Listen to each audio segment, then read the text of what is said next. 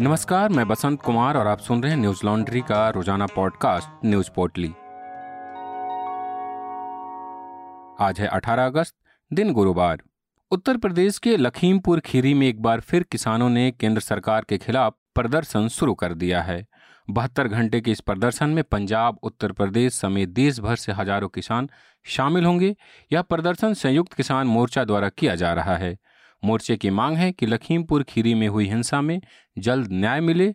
वहीं केंद्रीय मंत्री अजय मिश्र टेनी को बर्खास्त किया जाए। संयुक्त किसान मोर्चा ने 18 से 20 अगस्त तक प्रदर्शन करने की घोषणा की है, जिसके बाद देश भर से किसान इस धरने में हिस्सा लेने के लिए बुधवार को उत्तर प्रदेश के लखीमपुर खीरी के लिए रवाना हुए थे। इस तीन दिवसीय विरोध प्रदर्शन में इस तीन दिवसीय विरोध प्रदर्शन में वो तमाम किसान नेता शामिल होंगे, जिनके नेतृत्व में दिल्ली के बॉर्डर पर साल भर तक किसान आंदोलन चला था। प्रदर्शन कर रहे किसानों की मांग है कि केंद्रीय गृह राज्य मंत्री अजय मिश्र टेनी को बर्खास्त किया जाए। किसान आंदोलन के दौरान किसानों पर दर्ज केस सरकार वापस ले। इसके अलावा मोर्चा ने प्रदर्शन के दौरान मारे गए किसानों के परिजनों को मुआवजा देने तथा फ़सलों के लिए न्यूनतम समर्थन मूल्य यानी एमएसपी की कानूनी गारंटी देने की मांग की है। बता दें कि केंद्रीय गृह राज्य मंत्री अजय मिश्रा, टेनी के बेटे आशीष मिश्रा को लखीमपुर खीरी हिंसा के आरोप में गिरफ़्तार किया गया था। उन पर आरोप है कि घटना के दिन जब किसान प्रदर्शन कर रहे थे, तब एसयूवी में बैठे आशीष की कार से कुचलकर चार किसानों समेत आठ लोगों की मौत हो गई थी। आशीष मिश्रा को पहले फरवरी 2022 में इलाहाबाद हाईकोर्ट द्वारा जमानत दे दी गई थी। हालाँकि बाद में हाईकोर्ट के इस आदेश को सुप्रीम कोर्ट ने अप्रैल 2022 में रद्द कर दिया था। न्यूज़ लॉन्ड्री ने लखीमपुर खीरी हिंसा मामले में विस्तृत रिपोर्ट की थी, जिसे आप हमारी website Newslaundry dot com और Hindi dot Newslaundry dot com पर पढ़ सकते हैं। गुरुवार को दिल्ली हाई कोर्ट ने भाजपा नेता शहनवाज हुसैन के खिलाफ दुष्कर्म तथा अन्य धाराओं में एफआईआर दर्ज करने का आदेश दिया है।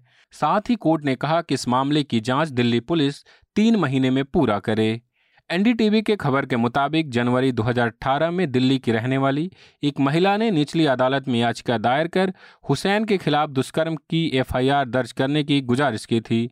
महिला ने आरोप लगाया था कि हुसैन ने छतरपुर फार्म हाउस में उनके साथ दुष्कर्म किया और जान से मारने की धमकी दी थी। पुलिस ने इसको लेकर अपनी रिपोर्ट पेश की। जिसके मुताबिक हुसैन के खिलाफ मामला नहीं बनता है। हालाँकि निचली अदालत ने पुलिस की रिपोर्ट पर भरोसा नहीं किया। निचली अदालत से राहत नहीं मिलने पर हुसैन ने हाईकोर्ट का दरवाज़ा खटखटाया था, जिसके बाद हाईकोर्ट ने उन्हें अंतरिम राहत दे दी थी। अब हाईकोर्ट की जस्टिस आशा मेनन की बेंच ने सुनवाई करते हुए हुसैन के खिलाफ पुलिस को एफआईआर दर्ज करने का आदेश दिया है। एनडीटीवी की खबर के मुताबिक अदालत ने सुनवाई के दौरान कहा कि सभी तथ्यों को देखने से स्पष्ट है कि इस मामले में पुलिस की एफआईआर दर्ज करने की अनिच्छा पूरी तरह से नज़र आ रही है। कोर्ट ने कहा कि पुलिस की ओर से निचली अदालत में पेश रिपोर्ट अंतिम रिपोर्ट नहीं थी। वहीं हुसैन अब दिल्ली हाईकोर्ट के आदेश के खिलाफ सुप्रीम कोर्ट पहुँच गए हैं। उन्होंने दुष्कर्म की एफआईआर दर्ज करने के आदेश को चुनौती दी है। हुसैन की तरफ़ से पेश वकील मनीष पॉल ने chief justice N V Ramana से आग्रह किया था कि मामले की सुनवाई तुरंत की जाए। उनकी दलील थी कि अगर एफआईआर दर्ज हो गई तो यह याचिका निष्प्रभावी हो जाएगी। हालाँकि सुप्रीम कोर्ट ने फ़िलहाल सुनवाई से इनकार कर दिया है। गौरतलब है कि शहनवाज हुसैन अभी बिहार से एमएलसी हैं। वह बिहार में जदयू बीजेपी गठबंधन सरकार में उद्योग मंत्री थे। हुसैन तीन बार सांसद भी रहे हैं। वह उन्नीस सौ निन्यानबे में किशनगंज से सांसद बने थे। हालाँकि 2004 में उन्हें इस सीट पर हार का सामना करना पड़ा था। इसके बाद वे 2006 में भागलपुर में हुए उपचुनाव जीतकर लोकसभा पहुँचे। उन्होंने यहाँ से 2009 में भी जीत हासिल की थी, लेकिन 2014 में फिर उन्हें लोकसभा चुनाव में हार का सामना करना पड़ा। हुसैन अटल बिहारी वाजपेयी सरकार में मंत्री भी रह चुके हैं। भारत सरकार ने ऑनलाइन प्लेटफॉर्म यूट्यूब पर कई चैनलों के खिलाफ कड़ी कार्रवाई की है। सूचना और प्रसारण मंत्रालय द्वारा भारत में आठ यूट्यूब चैनलों को बैन कर दिया गया। इन चैनलों में सात भारतीय और एक पाकिस्तानी चैनल शामिल है। इन सभी चैनलों पर राष्ट्रीय सुरक्षा पर असर डालने वाली सामग्री पोस्ट करने के आरोप हैं। मंत्रालय ने जिन चैनलों को प्रतिबंधित किया है, उनमें Loktantra TV U and V TV A M Rizvi, गौरवशाली पवन Mithilanchal C top five T H सरकारी अपडेट सब कुछ देखो और पाकिस्तानी चैनल न्यूज़ की दुनिया शामिल है। लोकतंत्र टीवी का फेसबुक पेज भी बैन कर दिया गया है। मीडिया रिपोर्ट्स के मुताबिक इन सभी यूट्यूब चैनलों को कुल मिलाकर 114 करोड़ से ज़्यादा बार देखा जा चुका था और इनके कुल पचासी लाख तिहत्तर हज़ार सब्सक्राइबर थे। मंत्रालय के अनुसार इन सभी चैनलों पर देसी विदेशी सूचनाएँ फैलाई जा रही थी। इन सभी चैनलों में सबसे ज़्यादा बार लोकतंत्र टीवी को देखा गया था। इस यूट्यूब चैनल को अब तक तेईस करोड़ बहत्तर लाख सत्ताईस हज़ार तीन सौ इकतीस बार देखा जा चुका था और इसके बारह लाख नब्बे हज़ार सब्सक्राइबर हैं। बता दें कि केंद्र सरकार ने जुलाई में 78 यूट्यूब चैनलों को ब्लॉक करने का आदेश दिया था। इससे पहले 5 अप्रैल को सूचना और प्रसारण मंत्रालय ने 22 यूट्यूब चैनलों को ब्लॉक कर दिया था, जिनमें से चार यूट्यूब चैनल पाकिस्तानी थे। मंत्रालय का कहना था कि ये सभी नेटवर्क झूठी खबरें फैलाकर भारतीयों को गुमराह करने के मकसद से चलाए जा रहे हैं। इनके अलावा तीन ट्विटर खातों, एक फेसबुक खाते और एक न्यूज़ वेबसाइट को भी ब्लॉक किया गया था। दिल्ली में रोहिंग्या शरणार्थियों को आवास देने को लेकर विवाद जारी है। बुधवार को जहाँ एक तरफ़ केंद्रीय शहरी विकास और आवास मंत्री हरदीप सिंह पुरी ने ट्वीट कर रोहिंग्या शरणार्थियों के लिए आवास और सुरक्षा की घोषणा की, वहीं कुछ ही घंटों बाद गृह मंत्रालय ने इस बात को सिरे से खारिज कर दिया। मंत्रालय ने बुधवार को कहा कि गृह मंत्रालय ने अवैध रोहिंग्या शरणार्थियों को दिल्ली के बक्करवाला में फ्लैट्स दिए जाने के बारे में कोई आदेश नहीं दिया है। मंत्रालय ने कहा कि दिल्ली सरकार ने हमें प्रपोजल दिया था कि रोहिंग्याओं को नई लोकेशन पर शिफ्ट किया जाए, लेकिन हमने उन्हें निर्देश दिया कि अवैध रोहिंग्याओं को अभी वहीं रखा जाए जहाँ वे हैं। उनके देश से निर्वासन की बातचीत चल रही है और तब तक उन्हें डिटेंशन सेंटर में ही रखा जाएगा, जहाँ अवैध रोहिंग्याओं को रखा गया है। दिल्ली सरकार ने उन जगहों की डिटेंशन सेंटर घोषित नहीं किया। हमने उन्हें तुरंत ऐसा करने का निर्देश दिया है। बता दें कि केंद्रीय मंत्री हरदीप सिंह पुरी ने ट्वीट कर कहा था, भारत ने हमेशा शरण मांगने वालों का स्वागत किया है।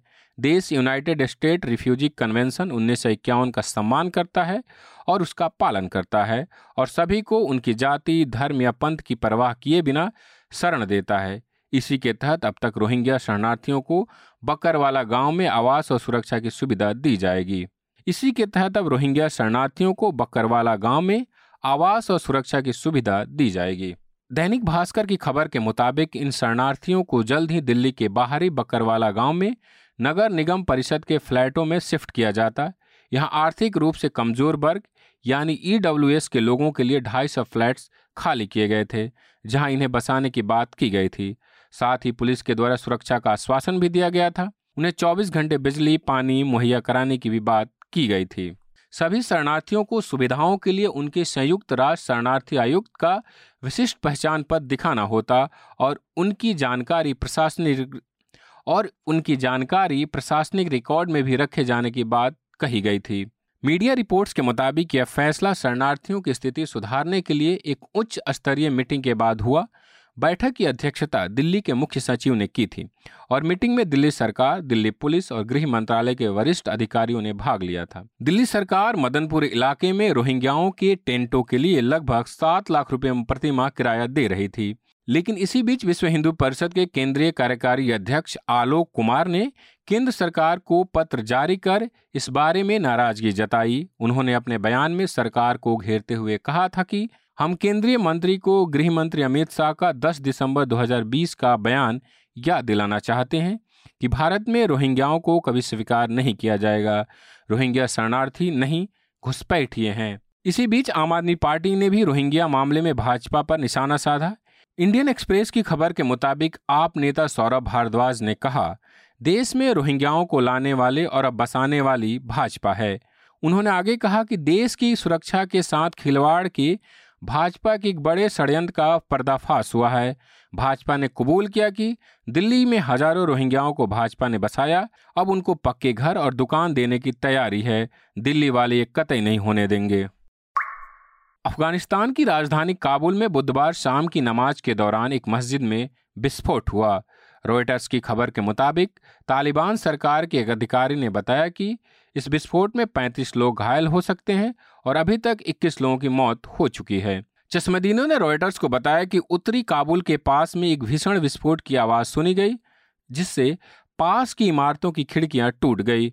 घटना के बाद एंबुलेंस मौके पर पहुँची। काबुल पुलिस के प्रवक्ता खालिद जादरान ने रॉयटर्स को बताया, एक मस्जिद के अंदर विस्फोट हुआ। इसमें कई लोग हाथाहत हुए हैं, लेकिन संख्या अभी स्पष्ट नहीं है। मीडिया रिपोर्ट्स के मुताबिक मारे गए लोगों में मस्जिद के इमाम भी शामिल हैं और यह संख्या अभी बढ़ भी सकती है। खुफिया टीमें विस्फोट स्थल पर मौजूद है और जाँच जारी है। तालिबान सरकार के अन्य अधिकारियों ने हताहतों की संख्या की पुष्टि करने के अनुरोधों का जवाब नहीं दिया। पिछले सप्ताह एक मदरसे में मौलवी की भी हत्या कर दी गई थी वह मौलवी आईएएस को लेकर काफ़ी आक्रामक भाषण दिया करते थे। गुरुवार को मदरसे में हुए एक आत्मघाती हमले में वह मारे गए आतंकवादी संगठन आईएस ने इस हमले की ज़िम्मेदारी ली थी। गौरतलब है कि हमला तालिबान के द्वारा इस सप्ताह को अपने विजय सप्ताह के रूप में मनाए जाने के बीच हुआ है। अफ़गानिस्तान को छोड़कर जाने के अमेरिका के घोषणा के कुछ दिनों बाद ही तालिबान ने अफ़गानिस्तान सरकार पर हमला कर दिया और वहाँ की सरकार को तेज़ी से निस्तानाबूद कर 15 अगस्त 2021 को अफ़गानिस्तान पर कब्जा कर लिया था। दक्षिणी दिल्ली के तुगलकाबाद में तुगलकाबाद किला बना हुआ है, जिसे 1321 में तुगलक वंश के संस्थापक ग्यासुद्दीन तुगलक ने बनवाया था। आज ये जगह एएसआई द्वारा संरक्षित की जाती है। एएसआई संरक्षित तुगलकाबाद किले के ज़मीन को गाँव के ही कुछ लोग नेताओं के संरक्षण में बेचते हैं। इसमें पुलिस और एएसआई के अधिकारियों की घूस का हिस्सा तय है, भवन निर्माण सामग्री, बिजली और पानी सप्लाई का काम नेताजी के लोग करते हैं। इस रिपोर्ट को पढ़ने के लिए आप हमारी website Newslaundry dot com और Hindi dot Newslaundry dot com पर जाएँ। ये खबर पेबॉल के पीछे है, यानी इस खबर को वही लोग पढ़ सकते हैं जिन्होंने न्यूज़ लॉन्ड्री को सब्सक्राइब किया है तो इस रिपोर्ट को पढ़ने के लिए और जानने के लिए कि कैसे तुगलकाबाद फोर्ट का एक बड़ा हिस्सा बेच दिया गया, आप न्यूज़ लॉन्ड्री को सब्सक्राइब करें, तब आप जानेंगे कि किस तरीके से अवैध कब्जा कर तुगलकाबाद की जमीनों पर घरों का निर्माण हो रहा है तो न्यूज़ लॉन्ड्री को सब्सक्राइब करें और इस खबर को पढ़ें। साथ ही हमारे अन्य साथियों द्वारा की जा रही खबरों को भी आप आसानी से पढ़ सकते हैं। आज के लिए इतना ही। मिलते हैं कल खबरों की नई पोटली के साथ। तब तक के लिए नमस्कार। न्यूज़ लॉन्ड्री के सभी पॉडकास्ट ट्विटर आई और दूसरे पॉडकास्ट प्लेटफॉर्म पे उपलब्ध हैं। खबरों को विज्ञापन के दबाव से आज़ाद रखें। न्यूज़ लॉन्ड्री को सब्सक्राइब करें।